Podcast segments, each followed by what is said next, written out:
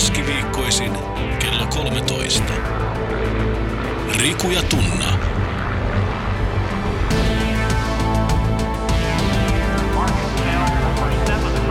Doc Ventures.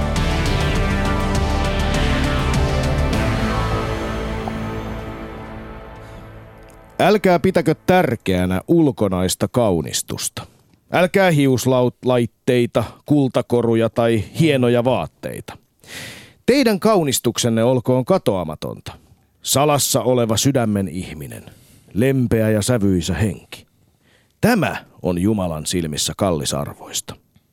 Näin kaunistivat itsensä entisajankin pyhät vaimot, jotka panivat toivonsa Jumalaan.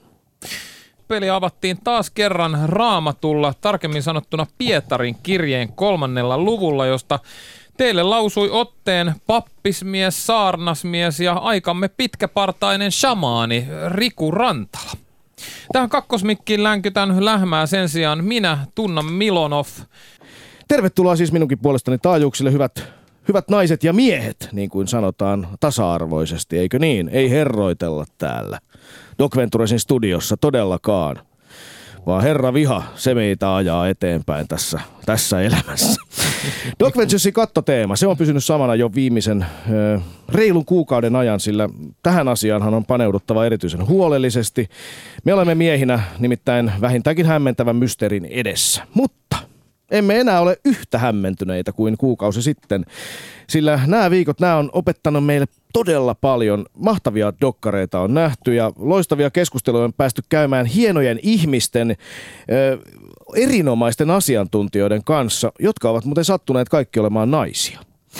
Kiitos myös aktiiviselle yhteisöllemme, eli siellä vaan jatkakaa tänäänkin Shoutboxin laulatusta ja osallistukaa keskusteluun osoitteessa yle piste fi kautta Doc Ventures. Siellä on linkit kaikkiin tarvittaviin asioihin. Niin, me ollaan saatu hienoa vahvistusta myös tänne äh, äh, omalle puolellemme äh, yhteisöllisen A T K-joukkoihin. Nimittäin täällä studiossa Shoutboxia ohjailee joka viikko joku sosialistisen median asiantuntija, eli A T K-kielellä tunnettu bloggari. Ja tänään me ollaan saatu joystickin päähän Noora Shingler, joka äh, kirjoittaa Kemikaalicocktail-nimistä suosittua blogia, jossa keskitytään lisäaineettomaan ja terveeseen elämäntyyliin. Tervetuloa! Kiitos, kiitos. Niin, Noora, olet paitsi Kemikaalikoktailin tunnettu bloggari, niin olet, olet toimittaja. Olet jo aika pitkään vuosikaudet kirjoittanut ympäristö, ympäristön kannalta kestävistä elämäntavoista. Aika monet niistä on liittynyt tämmöisiin ehkä perinteisiin naistenlehtiteemoihin. Näin on ajateltu, että, että kauneudenhoitoon, kemikaalit esimerkiksi ja niin edelleen. Mistä tämä kaikki alkoi, jos siitä lähdetään nyt aluksi? No, alkulähteellä oikeastaan olemme. Yle on syypää tähän, koska, koska mä aloitin toimittajan työni Ylen kuningaskuluttaja-ohjelmassa. Ja tota, silloin mut pistettiin, mä en ole siis koulutukseltani toimittaja, mä oon tuottaja. Ja, ja silloinen ohjelmantuottaja ajatteli sitten testata, että osaisiko tämä untuvikko tehdä jotain toimittajan työtä. Ja mulle heitettiin tämmöinen aihe kuin terveyssiteen anatomia aiheeksi. No, sehän on hieno. Voitko avata hieman tätä anatomiaa?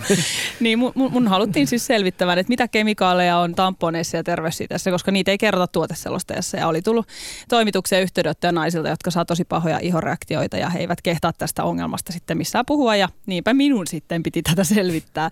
Ja se oikeastaan oli niin kuin...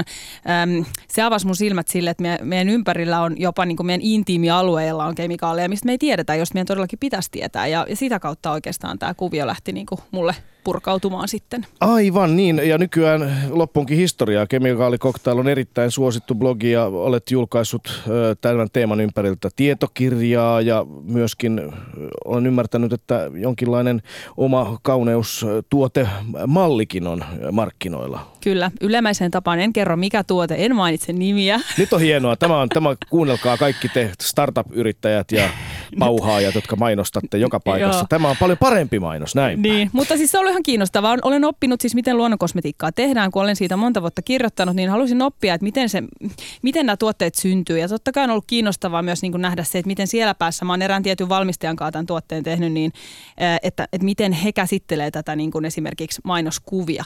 Et munkin kuvaa fotosopatti ihan turhaan. Ja mä nostin tämän asian sitten heidän kanssa puheisiin, että ei he tarttisi näin paljon, mutta se on heidän tapansa. He, he tavallaan niin kuin toimii niillä pelisäännöillä, kun toi maailma toimii, mutta mun mielestä, mun mielestä olisi paljon hienompi nostaa vähän vastarintaa ja vähän vähemmän niin kuin hienostella. Tästäkin asiasta tullaan varmaan tänään vielä äh, puhumaan lisää. Äh, sä oot illalla myös kehissä meillä äh, joystickin päässä. Yes. Loistavaa.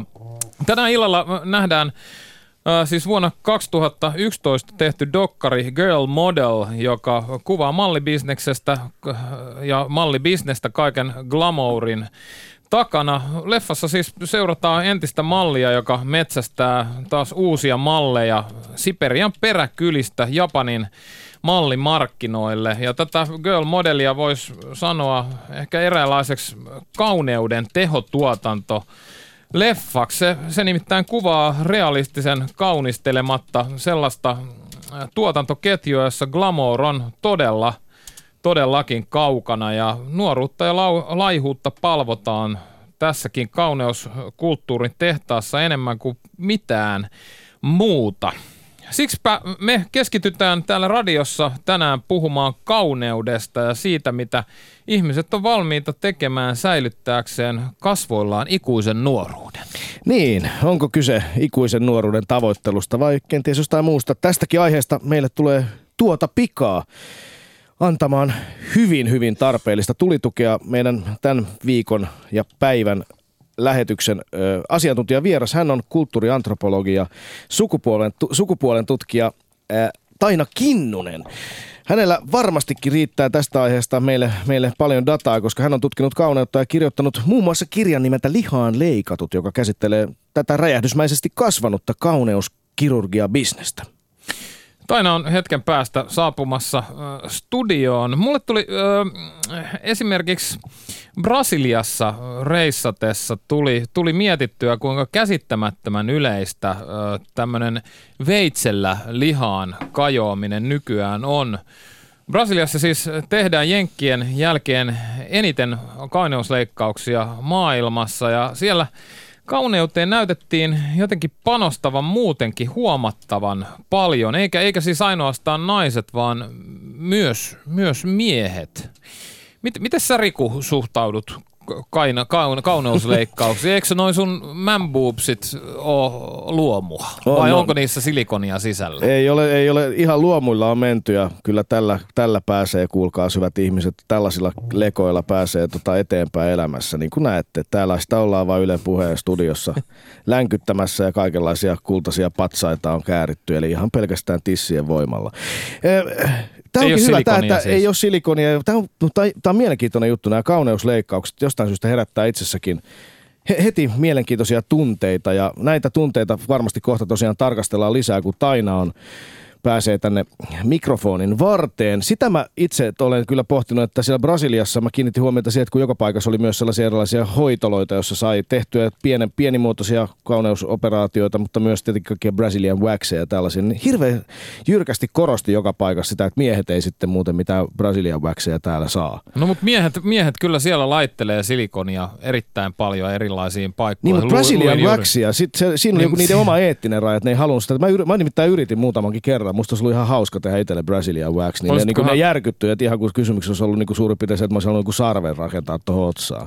Hirvittävää homofobiaa. Tekeeköhän bleachia miehillä? Mitäs Noora, jos ei, jos ei ole ikinä tullut toimeen nenänsä kanssa, niin saako sen sun mielestä leikata? No siis, mä oon niin kuin kyllä periaatteellisesti sitä mieltä, että kaikki tuonne niin kuin turha ulkonäöllinen itsensä ehostelu on aika tarpeetonta, mutta mä muistan ikuisesti sen, että kun mulla oli vinotetuhampaat ja mä menin yläasteella sanomaan, että mä haluan ne suoraksi, niin mulle sanottiin, että tää on vähän kuin halusit silikonin rinnatetta, missä kaikissa on pieniä ulkonäkövikoja.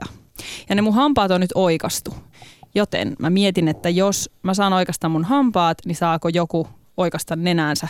Mutta sanotaan, että ehkä tässäkin kohtaa niin on, on niin kuin erilaisia keissejä, että jollain saattaa olla siinä nenässä joku kasvain, tai se saattaa olla oikeasti sen näköinen, että se on ihan poskella.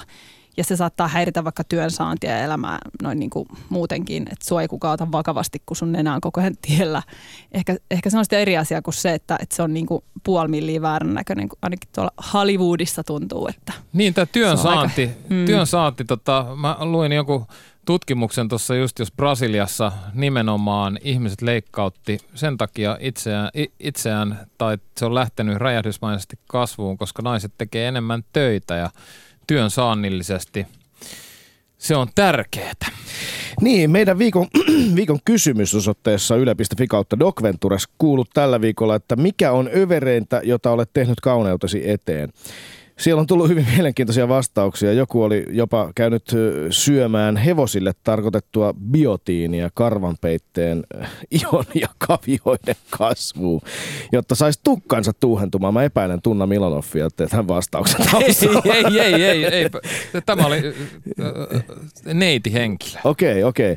Tukalle ei kuulemma kuitenkaan tapahtunut mitään, mutta sitten sääriä saikin sheivailla sitten jonkin verran useammin. Miten Noora, näkyykö siellä nyt, kun tässä meidän, meidän äh, sormi tuolla meidän sosiaalisen median ajan pulssilla juuri parhaillaan. Niin näkyykö siellä nyt mitään no, esille nostettavaa tästä aiheesta? No just joku kertoi, että ei ole käynyt parturissa kymmenen vuoteen ja sanon, että respektiä sinne suuntaan. Että, että tota, käyn, tällaista mä, täällä just tällä hetkellä. Mäkään en kammannut hiuksia, niin useaseen vuoteen sain mittavat loksit päähäni. Kyllä, kyllä. Se oli erittäin hieno, hieno rastapää, eli dreadlock. Milonoff oli silloin, nyt on tilanne muuttunut. Niin, niin. Mistä, mistä kauneuskirurgian räjähdysmäinen lisääntyminen kertoo ja onko se, onko se sitä, että ihmiset leikkelee itseään, koska se on mahdollista? Jos se olisi ollut aina mahdollista, niin olisiko sitä aina tehty? Hmm, erittäin hyvä kysymys. Nyt me ollaan hei sellaisilla vesillä tällä, tällä porukalla, että meidän on aika ottaa kehiin tulitukea oikealta asiantuntijalta. Eli aivan hetken kuluttua studioon saapuu kulttuuriantropologia sukupuolen tutkija Taina Kinnunen, joka on muun muassa kirjoittanut kauneusleikkauksia käsittelevän kirjan Lihaan leikatut. Yle Puheessa. Riku ja Tunna.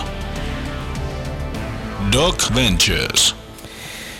Doc Ventures siis seurassanne äh, nainen bonusraitojensa teemoilla. Kanssasi täällä Yle Puheessa aina kello kahteen saakka suorassa lähetyksessä. Studiossa minun eli äh, lihavan ja ulkonäköpaineista koko elämänsä vakavasti kärsineen Riku Rantalan sekä äh, urheilullisen, mutta vääjäämättömästi ajan, ajan kanssa kyllä nuoruuttaan menettävän Tunna Milonoffin kanssa sekä myöskin, sekä myöskin viehättävät äh, vieraamme.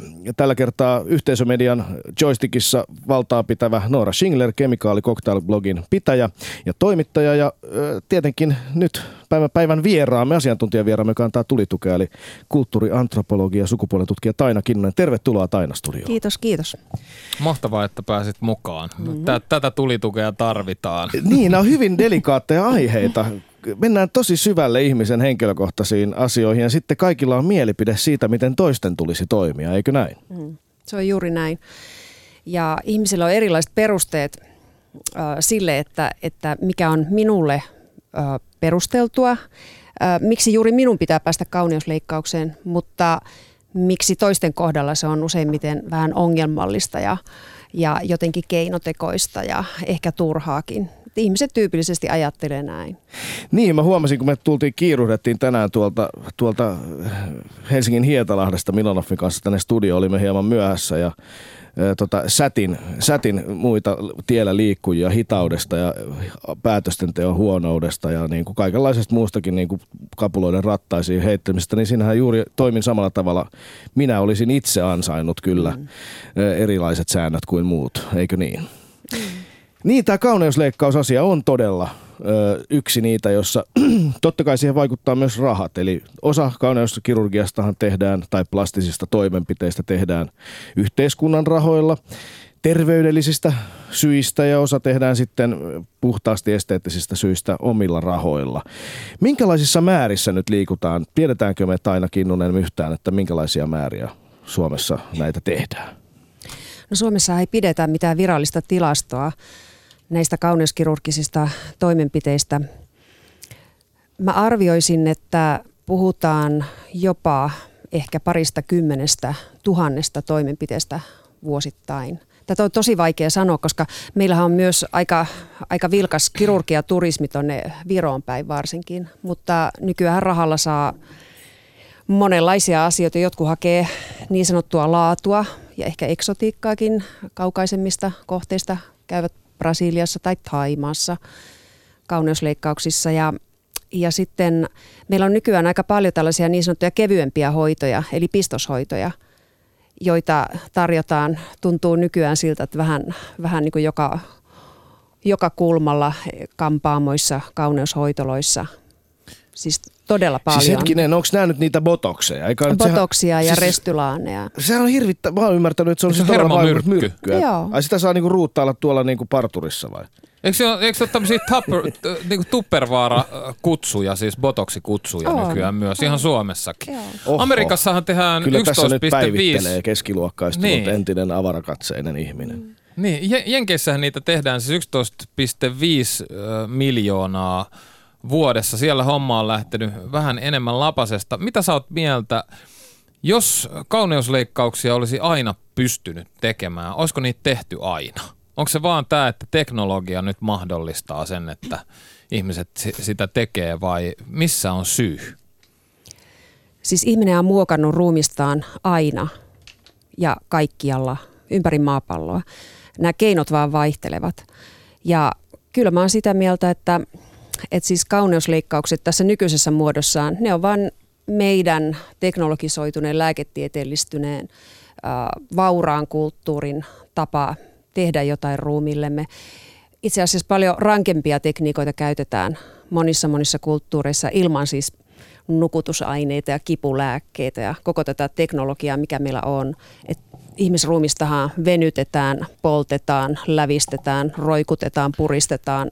Sillä tehdään tosi monenlaisia juttuja ää, ja on olemassa esimerkiksi sellaisia kulttuureja kuin, kuin vanha kiinalainen kulttuuri, jossa naisilta sidottiin jalat kaksivuotiaasta lähtien ja niin, ne kutistetut, typistetyt. Joo, typistetyt. Nämä kultaiset liljat oli, oli niin kuin kaikista kauneinta ja erottisinta, mitä saattoi kuvitella naisruumissa. Tämä tapahan jatkui ihan tuhatyhdeksänsataaluvun puolelle saakka. Eli, eli tota, jos niin kuin verrataan joihinkin tällaisiin ääriesimerkkeihin, niin mä sanoisin, että nämä meikäläisten kauneusleikkaukset on aika, aika kevyttä tavaraa. Niin, jos ajattelee esimerkiksi vaikka Burmassa olevia Karen naisia, joiden, mm. joiden oikeastaan ei kaulaa ole pidennetty renkailla, vaan olkapäitä on laskettu. Siihenhän se perustuu se niin, homma, eli niitä niin sanotut, niinku typistetään. Niin sanotut kirahvinaiset, joilla on näitä tosiaan kullan, usein kullanvärisiä värisiä kaularenkaita saattaa olla semmoinen. Näyttää niin, lähes niin. puolen metrin matkalta, mutta varmaan todennäköisesti lähempänä kolmekymmentä. Sitten tuli aika mielenkiintoinen esimerkki mieleen Afrikassa, jossa siis huuli lävistetään semmoisella, äh, saattaa jopa olla semmoinen niin kuin viisitoista senttimetrin lätkä, jolla se huuli lävistetään. Ja sitten aika mielenkiintoinen, mielenkiintoisen näköinen on huuli, kun se otetaan se lätkä siitä pois, että kauneusihanteet äh, muuttuu kulttuureittain aika paljon ja Ja myös, myös trendeittäin jatkuvasti. Joo. Joo, ja sitten jos ajatellaan tänä päivänä vielä sellaista hyvin yleistä tapaa muokata naisruumista, niin sehän on tietysti naisruumiin silpominen. Siis nämä niin sanotut ympärileikkaukset, eli silpomiset, joita mm. tehdään, äh, no en uskalla sanoa tehdäänkö kymmeniä miljoonia vuosittain, mutta siis tämähän on ihan... Ihan arkipäivää tänään. Joo, vanha heimotapa siis. Niin, tästä tulee nyt kysymys mieleen, kulttuuriantropologi Taina Kinnunen. Mitä ajattelet siitä? Tulee nimittäin mieleen myös ihan nimenomaan samalla tavalla aasinsilta näistä silpomisista, vaikkapa kauneuskirurgiaa siihen, että ulkopuolelta määritellään, minkä, mikä on sopivaa, minkälaiset esteettiset tai muut syyt vaikuttaa siihen, että millaisia me saadaan olla ja miltä meidän pitää näyttää. Niin nimenomaan tässä... Keskusteltiin nimittäin meidän Doc Ventures-yhteistyökumppani valokuvaaja Meeri Koutaniemen kanssa, joka parhaillaan tekee erittäin mielenkiintoista reportaasia tästä aiheesta Keniassa maasaiheimon parissa.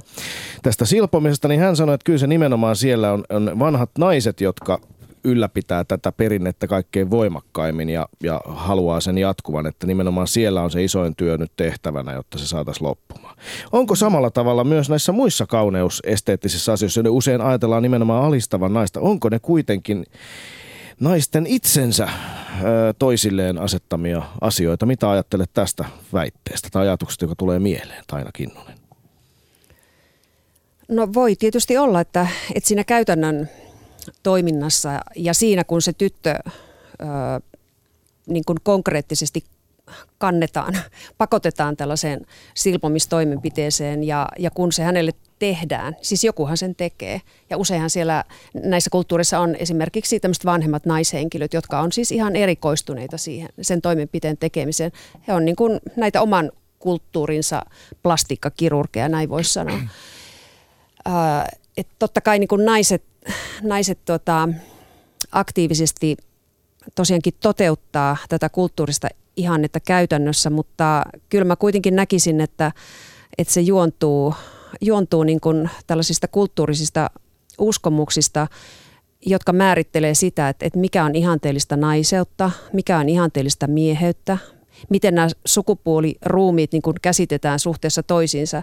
Esimerkiksi tämän silpomisen taustalla on ajatus siitä, että, että naisruumista puhdistetaan tällaiset maskuliiniset, esi, äh, maskuliiniset piirteet ja se, sitä tehdään niin kuin kokonaisempi ajatellen sitä omaa sukua. Mm, ihan ihan niin kuin vastaavasti voisi ajatella, että meidän kulttuurissa laitetaan sitten ne silikonirinnat, jotta oltaisiin niin kuin enemmän naisia. Ja tota, äh, niissä kulttuureissa, joissa tehdään, tehdään silpomisia, niin äh, niissähän on, on myös se ajattelutapa, että, että tällainen silvottu nainen on, on niin kuin vasta tämän toimenpiteen jälkeen tai sen seurauksena nimenomaan niin kelvollinen aviovaimoksi. Että siis eihän siinä voida niin kuin ajatella sillä tavalla jotenkin suoraviivaisesti, että okei, että nämä vanhat naiset nyt niin kuin harjoittaa valtaansa.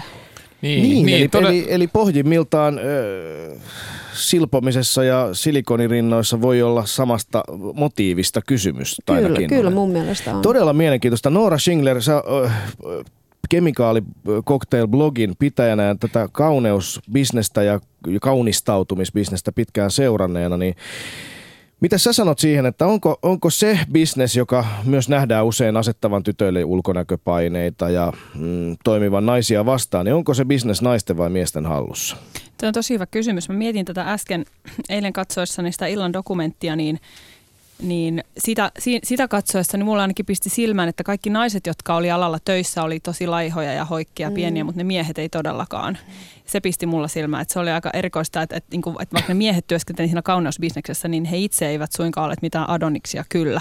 Sen sijaan naiset, jotka näitä malleja etsi tai jotka heidän kanssa teki hommia, niin heille, heillä selvästi oli ne paineet olla sellainen, että mä sitten tiedän, onko se vaan niinku yhteiskunnassa noin, niinku, että et onko se vaan, vaan se perintö, että na, et naisella on isommat paineet ulkonäöllisesti kuin miehellä, että mm, se on niinku sukupuolikysymys. Niin. Minkä, mi, minkä takia? Minkä takia se on niin, että miehillä, miehillä se ei ole se ensimmäinen asia, jota otetaan huomioon. Jos ajatellaan vaikka esimerkiksi Riku Rantalan menestymistä, niin... Niin, kyllä tota... varmasti ihan, ihan, ihan kylmästi voi sanoa, että kyllä sukupuolella tässä tapauksessa on etunsa. Että tuota... Vaikka sut on valittu vuoden kesäkolliksi. Joo, se oli... Hu- huumorivalinta, huumorivaihtoehdolla pärjää nettiäänestyksessä aina hyvin, mutta, mutta siinä on ihan tosiasia on se, että, että tota, äh, uskon kyllä, että minunkin kaltaiseni, minun kaltaisen kropan omaava naishenkilö voi menestyä näissä mediahommissa, jopa televisiossa.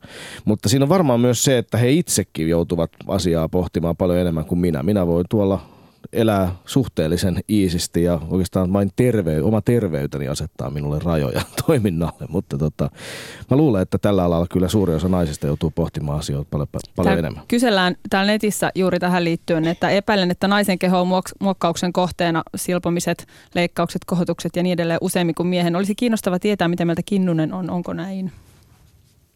Niin, mitä sanoo kulttuuriantropologia sukupuoletutkija Taina Kinnunen? Niin kerroksä vielä sen äh, kysymyksen kärjen? Mulla meni siihen. Öö, eli, eli tässä pohdittiin vaan, että onko se, on, teettääkö naiset enemmän tällaisia ulkonäköleikkauksia kuin miehet? Joo, siis kyllä ilman muuta äh, noin kahdeksankymmentä prosenttia kauneuskirurgiasta kohdistuu tai siis äh, tapahtuu nimenomaan naisille.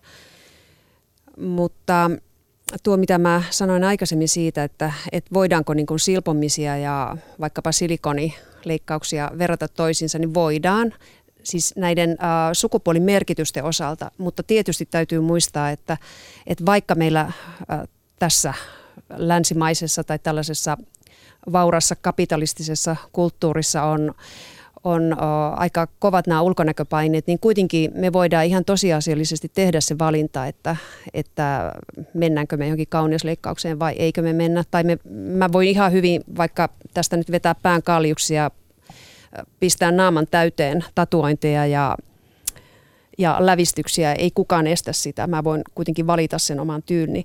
Mutta se, mitä Riku tuossa sanoi aikaisemmin, niin ehkä, ehkä todellisuus tulisi vastaan sit siinä vaiheessa, kun mä menisin hakemaan jotain työpaikkaa. Et, et naisena varsinkin mulle tuskin suotas ihan tällaista. Niin, kyllä se saattaisi ihan lähiyhteisössäkin löytyä sellaista reaktiota, joka ei välttämättä ole sun elämälle sitten kovin miellyttävä. Mm. Hyvinkin läheltä. Tämä on, tämä on tosi mielenkiintoista. Studiossa siis Doc Venturesin kanssa vielä, vielä seuraavat reilut puoli tuntia. Mistä tämä räjähdysmainen kasvu johtuu teknologiasta? Kun luin sitä, äh, olisiko se ollut ihan joku Hesarin juttu brasilialaisesta kauneuskirurgiasta, ja siinä sitten kadulla kysyttiin ihmisiltä, että minkä takia leikkelette itsejänne, ja, ja sitten siinä... Siinä oli tota, äh, joku ohijuokseva mimmi, joka sanoi, että no meidän pitää olla täällä niin paljon pienissä bigine, bigineissä, että sen takia. Ja sitten oli tota, haastateltu jotain antropologia siinä, joka sanoi, että kyllä se todellinen syy on se, että naiset työskentelee yhä enemmän ja, ja jotta naiset saa hyvän työpaikan, niin pitää olla hyvän näköinen. Että et, et mm. tämä on yksi isoimpia syitä siellä. Kuulostaako tutulta? Kyllä, se kuulostaa ihan uskottavalta. Mä lisäisin tuohon vielä sen, että, että latinalaisissa kulttuureissa on, on sellainen pitkä esteettinen perinne myös olemassa. Että, että siis sanotaanko tällaista arjen kauneutta ja estetiikkaa ja ihmisruumiin kultivointia arvostetaan paljon. Ja, ja tuota, sehän sisältää monia mukavia, hienoja elementtejä myös, että mitä pahaa siinä on, mm. kun tavoitellaan kauneutta ja hyvää ulkonäköä. Ei siinä mun mielestä sinänsä ole yhtään mitään pahaa. No, me ollaan hyvässä pointissa mun mielestä Joo. tässä. Mitä, mitä pahaa siinä todella niin, on? Ei siinä olekaan mitään pahaa. Että, et tota, sitten valitettavasti, äh, kun mistä tahansa asiasta tulee isoa bisnestä ja kun me aletaan tehdä tällaisia hierarkisia eroja ihmisten välillä sen suhteen, että et kuinka paljon ne esimerkiksi satsaa ulkonäköönsä, niin silloin tullaan tietysti ongelmien alueelle. Ja mua itseäni ainakin huolestuttaa kaikista eniten nuoret tytöt. Elikkä paineet. Paineet ja ne nuoret, nuoret naiset, jotka ei edes tiedä, miksi he ovat niinku ihan kroonisesti tyytymättömiä omaa itseensä. Ja heillä on jatkuvasti sellainen olo, että, että mä en kelpaa tällaisena. Niin kyllä on niinku pakko tarkastella kriittisesti koko kauneusbisnestä ja, ja niin kuin tosiaan tässä teidän, teidän tota, vinkkaamassa dokumentissa tuli hyvin esiin, niin, niin jossain Japanin markkinoilla kaksitoistavuotias. Mm. Ja Kaks... mitä, laihe, mitä laihempi, niin sitä paremmin pärjää niin. Ja mitä nuoremman näköinen, niin sitä paremmin pärjää. Onko tässä täs niin. kysymys jostain ikuisesta nuoruudesta, ikuisen nuoruuden metsästämisestä? Onko si- siitä no jatkuvasti kysymys? Kuoleman pelosta, jos mennään ihan sinne syvälle. Öö, no, ehkä se on meidän kulttuurissa tosiaan aika, aika syvällä, ainakin tällä hetkellä, niin kuin tämmöinen patologinen kuolema ja vanhenemisen pelko, mutta ei ja aiheen välttely, sen, sen lakaiseminen maton alle. Me, mehän olemme tehokkaasti eristäneet itsemme kuolemasta, rituaaleista, vainajista, mm. kaikke, kaikesta siitä, niin mitä, mitä kuolemaan liittyy. Miksemme tekisi sitä sitten ehosteen tai leikkauksen avulla.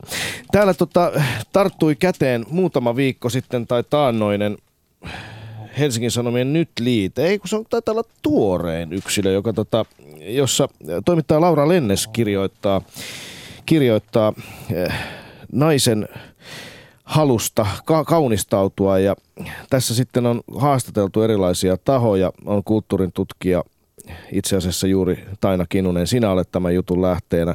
Meillä on historioitsija Kaari Utrio ja evoluutiopsykologi. Markus Rantala, Markus J. Rantala, ja tota, hän ei ole muuten sukua mi- minulle, mutta tota, niin hän, hän, huomioi, tai hän, hän huomauttaa, että, että nimenomaan äh, kysymys on loppujen lopuksi hänen mielestään vielä syvemmistä asioista, meidän, meidän vieteistä, meidän geeneistä, joilla me houkutellaan toisiamme pariutumaan. Tämä on loppujen lopuksi niinkin yksinkertainen asia. Onko tämä niin yksinkertainen asia, Taina Kinnunen?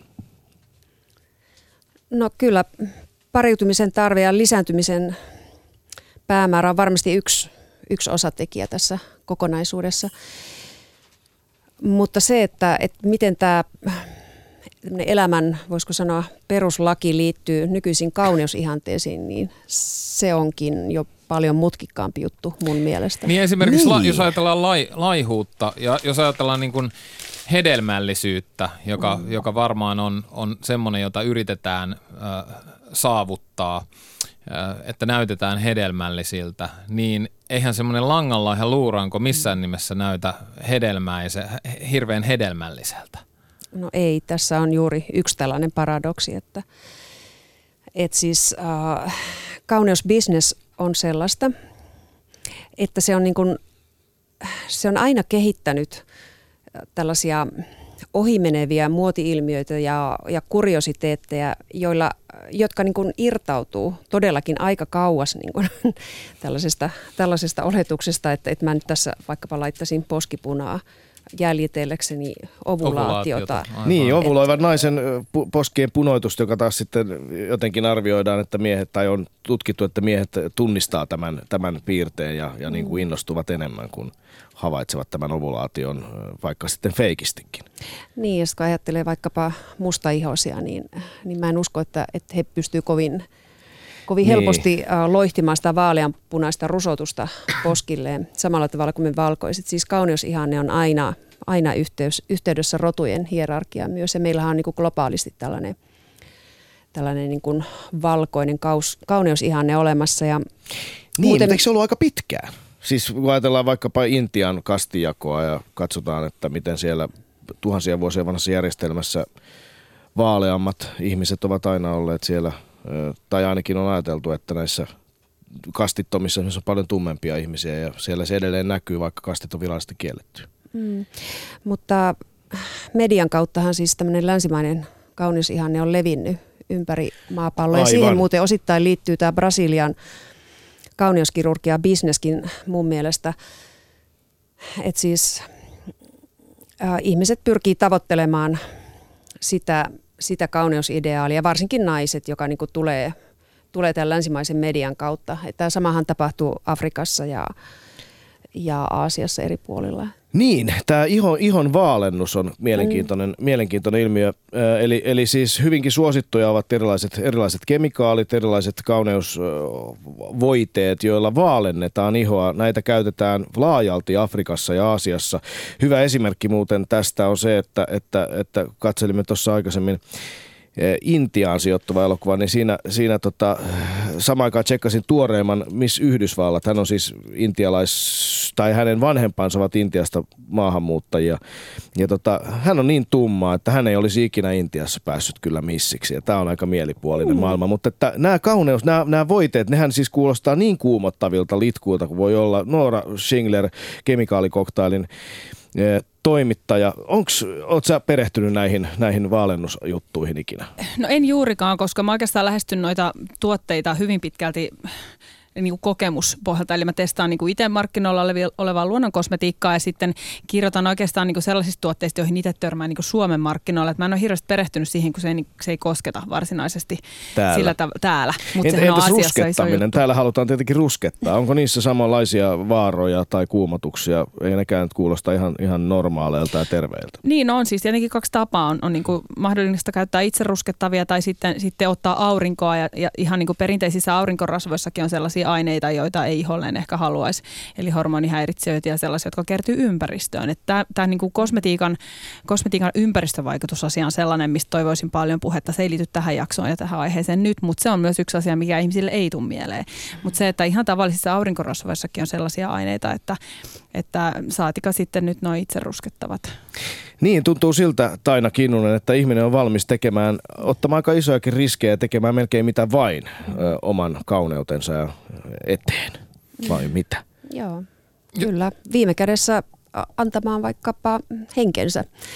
Ö, mä oon haastatellut omia tutkimuksia varten myös miehiä, jotka on valmiita tekemään tosi paljon sen oman ulkonäköisen eteen. Ja nyt mä tarkoitan tällaista omistautunutta kehonrakennusta, jossa käytetään siis järjestelmällisesti tietyllä tasolla niin kaiken näköisiä aineita ja, ja nehän niin kuin ihan selkeästi vaarantaa terveyden. Erittäin hyvä asia muuten, että otit Taina Kinnunen esiin tämän kehonrakennuksen. Niin, miten, miten se sitten muka eroaisi vaikkapa silikonirintojen ottamisesta? Tässä on, tai siis ei se, ei se mielestäni ei eroa juuri lainkaan ei. Tietyllä tavalla. Ja siinä, siinä missä naiset niin on ehkä jopa syömättä, että he olisivat tosi laihoja, niin miehet pumppaa itsensä vaikka mitä, jotta ne kasvaisivat. Sehän on niin kuin sama juttu, mutta eri menetelmillä. Mm, niin, vaikka sä tietysti... olet kirjoittanut aiheesta kirjan. Joo. Mik, minkä? Mi... Pyhät bodarit. Pyhät bodarit, mm. joo. joo. Mit, mitä, mitä sä sen tutkimuksen aikana jouduit todistamaan? Siis ihmiset he pumppaa kehonsa täyteen erilaisia... steroideja ja muuta. Mm. Hevoshormoneja. Hevoshormoneja. Itsekin olen nähnyt nuorena miehenä punttisalilla, olen nähnyt pukuhuoneessa pidettävän kädessä semmoista pulloa, missä oli hevosen pään kuva. Ja se oli kyllä siis mm. semmoinen yksinkertaisesti piirretty hevosen pää ja kyllä se jotenkin ku- kuumaton näköistä meininkiä oli. Joo, kyllähän näitä eläimille tarkoitettuja steroideja muun muassa käytetään. Et tota, Jenkeissä, Kaliforniassa se kulttuuri on varmaan niin kuin äärimmillään ja mähän tein siellä kenttätyötä. Haastattelin ihan näitä mister Olympia-tason kehonrakentajia ja kyllähän se kuulosti ja näytti aika mielenkiintoiselta. Että... Et sentään Arskaa päässyt haastattelemaan? No lähellä oli, mutta en päässyt. Okei, okay, no mutta kuitenkin siis sitä meininkiä. Joo, sitä meininkiä, että tota, en mä varmaan koskaan tavannut enkä tule koskaan tapaamaan ihmisiä, jotka on valmiita niin kurinalaiseen elämäntapaan ja Ja tosiaan niin kuin viime kädessä uhraamaan ihan kaikki elämän osa-alueet sen kehon rakentamisen eteen. Et kyllähän siellä monenlaisia tarinoita tuli vastaan. Niin, niin johonkinhan siinä on varmaan jääty koukkuun. Niin kuin jonkunlainen, jos, jos rupeaa syömään liian hyvin, niin se on ortoreksiaa. Ja tää on jonko, on, onko tälle joku nimi tämmöiselle, tämän tyyppiselle body, bodyreksia tai joku kehoreksia? No sitä on nimitetty... Salinisti. Psykiatrisessa kirjallisuudessa on, on otettu esiin tällainen bikoreksian käsite, eli, eli just, että se vaivaisi tyypillisesti kehonrakenteja, jotka ei omasta mielestä koskaan tarpeeksi isoja.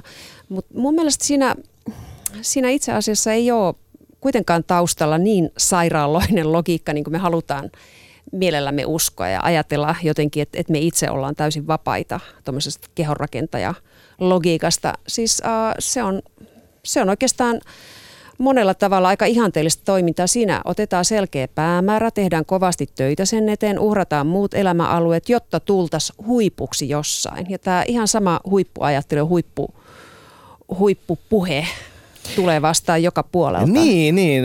Olkoon sitten viulunsoitosta tai jalkapalloilusta tai jääkiekkoilusta tai muusta tämmöistä meillä yleisesti hyväksytystä asiasta. Tai vaikkapa eten ja etenkin koulunkäynnistä ja opiskelusta. Silloinhan se on vasta mahtavaa onkin, mutta sitten kun siinä ruvetaan puljaamaan nappuloiden kanssa na, punttisali hikisissä vessoissa ja finnit vaan räjähtelee selässä ja visvat lentää pitkin seiniä niin kuin tiedetään mm. näistä. Mutta tässä, on, tässä tulee nyt myös mieleen se tämä demonisointi. Mm. Eli me tiedämme kaikki tietysti, että esimerkiksi huumausaineista keskusteleminen on hyvin vaikeaa, koska niihin liittyy paljon demonisaatioja, paljon pelkoa, paljon tietysti myös hyvin vakavia terveysriskejä, kuten on myös ilmeisestikin näissä hormoneissa, eikö niin Taina Kinnunen? Niissä on var- voimakkaita terveysriskejä, mutta myös me demonisoidaan ne ja niiden käyttäjät ja kaikki urheilijat ja kehonrakentajat, jotka niihin sekoontuu, eikö näin?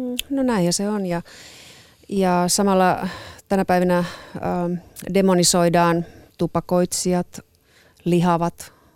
Siis ainahan me tehdään näitä erotteluja, että et noi pahet on aivan hirveitä. kun taas ne pahet, joita mä itse harrastan, niin ne on niin, ihan ok. Ne on, ne on hyviä. Tämä on erittäin hyvä muistaa, koska samaan aikaan mun täytyy myöntää, että mulle silti tulee paljon niin kuin pahoja ajatuksia, kun mä mietin, mietin kauneusleikkauksia ja sitä, sitä koko bisnestä, koska tietysti näen sen ylläpitävän jokaisen yksittäisen päätöksen tehdä tämmöinen leikkaus, näen sen ylläpitävän tätä järjestelmää, joka mielestäni on mielettömyys tässä maailmassa. Turhuuksien rovio. Katselin juuri tuossa lounaalla ollessani Kamppi Eira-lehteä, jossa oli siis huvittava, niin kuin tietysti paikallislehtien tyyliin monesti kuuluu erittäin, siis lähes tulkoon suora mainos professori Nordströmin klinikasta, jossa tämä artikkeli kuvaili, miten, miten siellä toimitaan. Tämä kuuluisa professori lausui siinä mielenkiintoisia juttuja kyllä myös siitä, miten, miten, miten vaikkapa Michael Jacksonin operaatioissa on tehty. Hän sanoi hyvin diplomaattisesti, että joitakin virheitä, mutta että herättää voimakkaita fiiliksiä niin, saman tien. Niin, huomaat itsessäni vaikea jo, hyväksyä. Jo, Miksi niin, näin? Niin, niin sitten taas toisaalta, jos joku tulee siitä todella paljon onnellisemmaksi, jos, jos mä ymmärrän sen, että, että, että, että se kasvattaa näitä rakenteita tietenkin jatkuvasti, mutta ja, ja näin, mutta jos joku ihminen tulee onnellisemmaksi siitä, että on vihannut jotain kehonsa osaa koko elämäänsä. Niin, ja, ja saa sen sitten niin, kuntoon. Mikä, niin miten mi, se voi minulta siinä, olla pois? Niin, miten se on sinulta sen. pois? No ei, siinäpä se siinä, ja mihin se raja vedetään. Tietysti ehkä itse vedän sen suuren filosofin ja ajattelijan ja oman henkisen oppiseni Veikko Lavin sanoihin, jossa hän sanoi, että ken katsoo kauneuteen eikä hyvyyteen. Mutta tuota, katsooko kukaan pelkästään toiseen? Niin, näitä paineita tietenkin luodaan. Me ollaan tänään puhuttu siitä, kuinka ihmiset leikkelee itseään, mutta nykyäänhän ihmisiä leikellään tietokoneen ruudulla, kun sekään ei riitä, että on hyvän näköinen, täydellisen näköinen malli, vaan sitä venytellään jopa sen näköiseksi, että ihmiset ei millään voi näyttää enää semmosilta. Eli, eli tehdään jo tietokoneen ruudulla kauneusleikkauksia, Foto, photoshoppaamalla. Tästä kauneusleikkauksesta me ei olla vielä puhuttukaan tänään. Nyt, nythän sosiaalisessa mediassa on levinnyt semmoinen, äh, siinä minuutissa näytetään, kuinka tämmöisestä tavallis- tavallisesta äh, naisesta tehdään semmoinen aivan uskomaton äh, luomus, ja se ei todella kestä minuuttia pidempään. Niin, Noora Shingler, meidän äh, päivän sosiaalistisen median äh, joystickeja pitelevä bloggaaja, puhukin tästä, puhuit tästä aikaisemmin tuossa tänään lähetyksessä. Olet itse itsessäkin, itse, itsesikin kohdalla törmännyt tähän photoshoppailuun. Minkälaisesta se, onko tämä tämmöinen vain kulttuuri, joka on syntynyt, jota, jota ei voi enää purkaa? Voi olla, voi olla. Mä, mä oon itse asiassa kerännyt nimiä sellaiseen adressiin, mikä se nimi oli? Se nimi oli tarkalleen ottaen äm, äm, liioittelevan kosmetiikkamainonnan suitsiminen. Siinä oli viisituhatta nimeä. Aa, me alettiin kerätä, kerätä, kerätä nimiä silloin, kun meillä oli tämmöinen uusi mustaniminen blogi, jota Ylelle pidettiin. Mä olin siinä tuottajana ja tota, just muistin tässä tätä ohjelmaa kelatessani äh, eilisen dokkarin jäljiltä, että et, et mun piti mennä sen kanssa kuluttajavirastoon jo tänä syksynä aikaisemmin. Se on, mä päätin, että mä menen sitten, kun on viisituhatta nimeä, nyt on viisituhatta kaksisataa. En mä tiedä, voiko siellä mitään tehdä, mutta mä tiedän, että siellä odotellaan mua jo, koska mä oon ollut sinne yhteydessä. En mä tiedä, tehdäänkö näillä viidellä tuhannella nimellä mitään, mutta se kertoo kuitenkin siitä, että ihmisiä kiinnostaa se ja ärsyttää se, että, että, että mainoskuvat ei ole luotettavia. Ja mä en ymmärrä, että jos kerran niin automainokseen kanssa ei saa lisätä ominaisuuksia, joita autossa ei oikeasti ole, jotain nappuloita, mitä sieltä ei löydykään, niin miksi kosmetiikassa saa venyttää ripsiä fotorissa jälkikäteen? Saattaisiko olla tekemistä sen kanssa, että miehet eivät siedä, jos Niinpä. heidän automainoksensa automainoksessa valehdellaan. Niin. Ei, sitä ei kyllä hyväksytä. Mutta sitten naiset sanoo toisaaltaan kaikki, että no kyllähän me tiedetään, että nämä mainokset valehtelee. Että et enhän mä niihin luota. Mä tein kyselyä, muistaakseni kuningaskuluttajankin aikoihin, että kyselin ni- naisilta, että et luottaako se kosmetiikkamainoksia. Ja suurin osa sanoi, että no eihän ne nyt ihan todenmukaisia ole, mutta sitten kuitenkin vaan annetaan olla. Niin, se ärsyttää niin. mua, niin, saakeli. Niin, niin. Hei hyvät, hyvät naiset ja hyvä herra, me, meillä tota... on saatu langan päähän meidän poliittinen kirjeenvaihtajamme, tohtori Lahdenmäki. Pieni hetki, onkohan... Haloo, haloo, kuuluuko? Halloota, halloota. Onko siellä ketään? Pitääkö avata linjoja sieltä jostakin pöydistä? Kuuluuko to, kuuleeko tohtori? Kyllä, kyllä. Täällä Rytmin ykköspöydässä ollaan sukupuolineutraalia iltapäivällä on kaikille henkilöille ja myös muiden kuin ihmislajien henkilöille. Kiitos. Siellä tasa-arvon vankkumaton äänitorvi. Tohtori Lahdenmäki, olet siis käsittääkseni raahannut patjasi sinne hienosta ja näköalaravintola Rytmiin. Se on viikon poliittisen analyysin aika. Minkälainen homma tänään, tohtori? Niin, tähän teidän teemaan eli kauneuteen liittyy tietysti paljon poliittisia kysymyksiä, mutta oikeampi henkilö vamisemaan niistä, kun minä olisi joku henkilö, joka on niin kuin käytännön tasoa syvemmälle perehtynyt estetiikkaan ja filosofiaan, että mä pitäydyn nyt kuitenkin sellaisessa aina välillä herroja hiertävästä sinänsä kauneimpaan sukupuoleen liittyvässä kysymyksessä kuin sukupuolikiintiöt. Aa, kiintiöt. Niistä muuten ei taideta ollakaan tässä naisbonusraitojemme äh, aikana hirveästi keskusteltukaan. Eli mitä uutta kiintiömaailmassa ja ilmoittautuuko nyt sitten tohtori Lahdenmäki Doc Venturesin poliittinen kirjeenvaihtaja kenties sukupuolikiintiöiden kannattajiksi?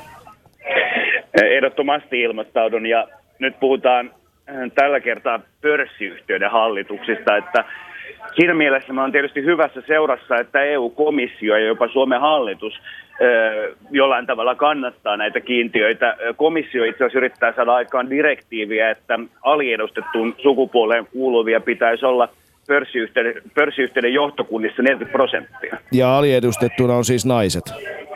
Näin on. Nythän tosi Etelä-Euroopan maat on kyllä ryhtynyt vähän panemaan kampoihin tässä komission asiassa. Kuinka yllättävää. Tota, tohtori, moni varmaan nyt kuitenkin kysyy, kysyy, että miksi yhtiöt nyt ei saisi itse päättää, ketkä sitä johtaa, eikä tämä ole perssu, pörssiyhtiön perusoikeus. Niin. Toisaalta nykymaailmassa suuryritykset on merkittäviä vallankäyttäjiä ja taloudelliselta vallalta pitää vaatia he vastaavaa tasa-arvoon sitoutumista kuin perinteiseltä poliittiselta valtaeliitiltä eli nomenklatuuralta. Suomen hallituksen tasa-arvo-ohjelmaan onkin kirjattu viime vuonna, että jos tilanne ei korjaannu Suomessa, niin keväällä ryhdytään lainsäädännöllisiin toimiin. Tämä onkin mielenkiintoista. No korjaantuuko poliittinen kirjeenvaihtajamme tohtori Lahdenmäki? Korjaantuuko tämä kiintiöasia itsestään vai tarvitaanko lakia? No, no siis ensinnäkin sanottakoon, että talousjohtajuushan ei tietenkään ole kiinni sukupuolesta, että ei ole niin, että miehet olisi jotenkin luonnostaan parempia yritysjohtajaa kuin naiset, tai jotenkin luonnostaan olisi kiinnostuneempia sellaista tehtävistä ja hakeutua sellaiselle koulutusuralle, vaan kyllä tässä on ihan selkeä tällainen niin sanottu lasikatto.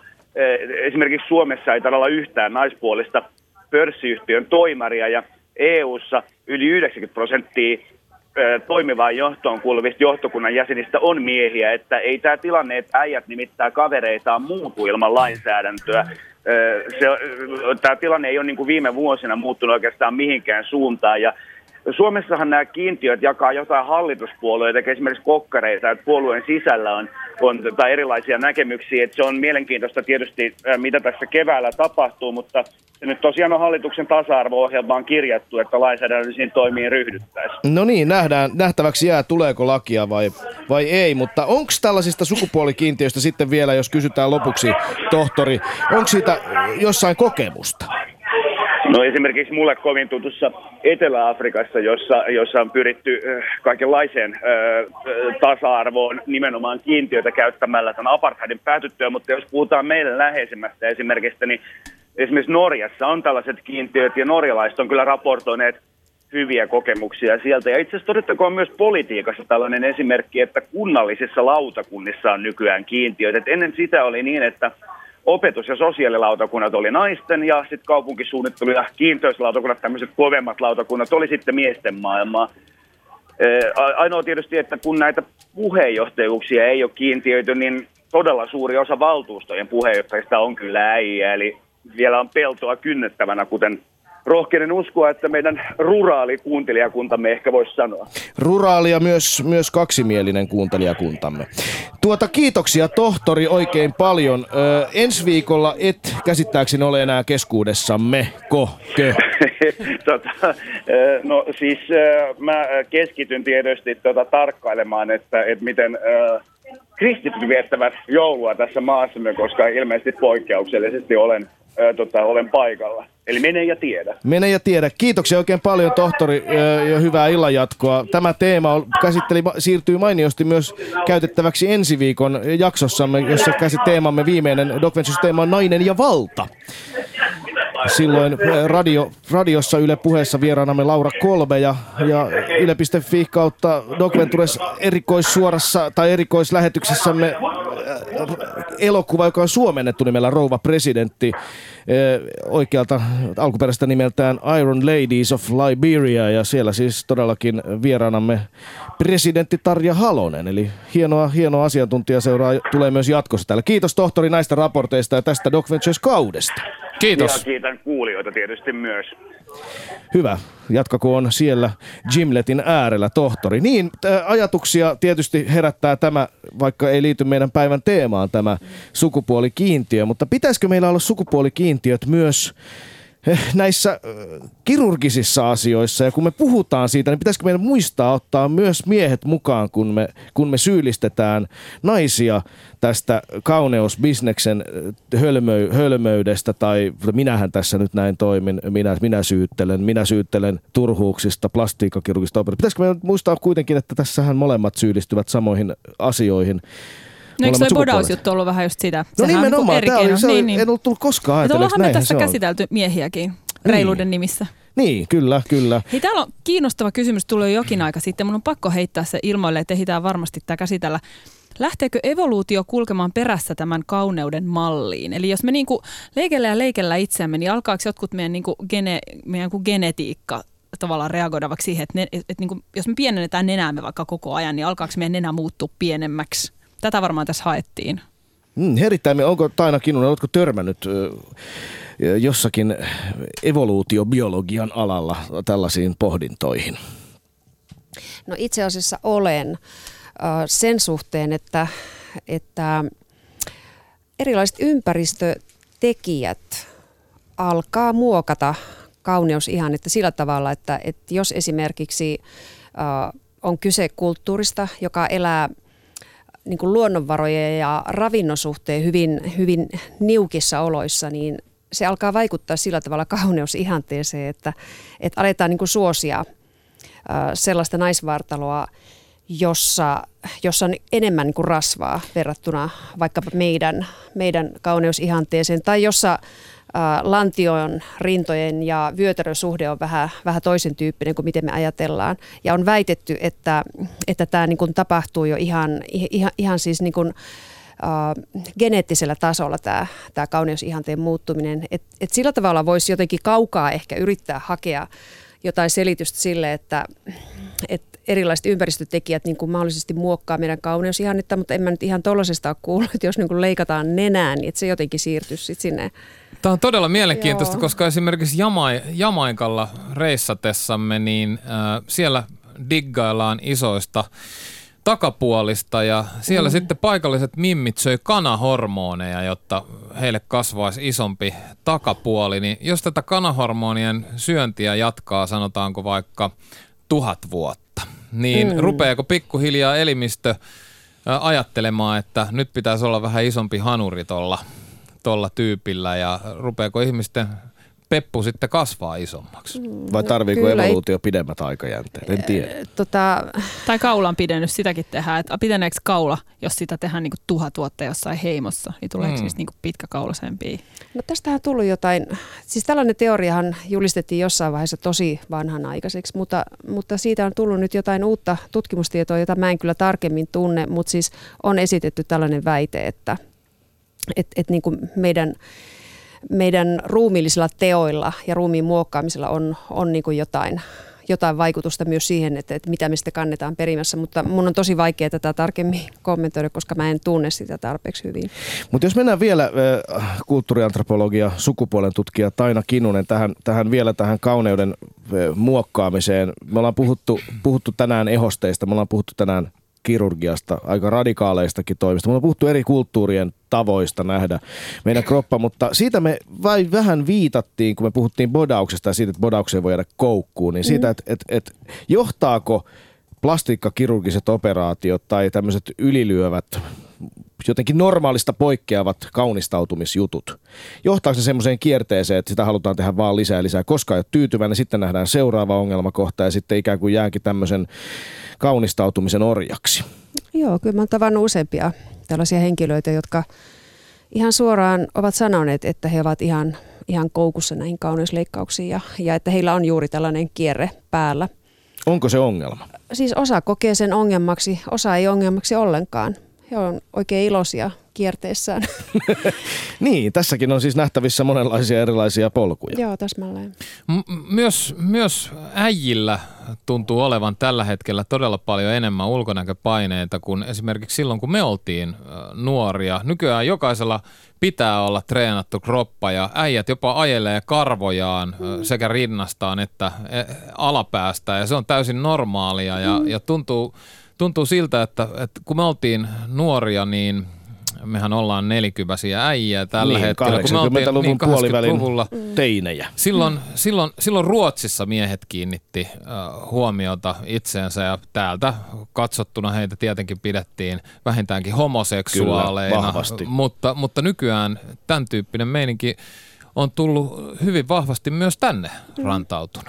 Niin, samaan aikaan kun olen itse ajatellut, että ehkä nykynuoret eivät sallivat enemmän erilaisia pukeutumistyylejä ja niin edelleen kuin tämä meidän Neuvosto-Suomessa viettämämme nuoruus salli, mutta onko tässä kuitenkin käynyt niin, että lapsi on mennyt pesuveden mukana ja vain lisää paineita tulee?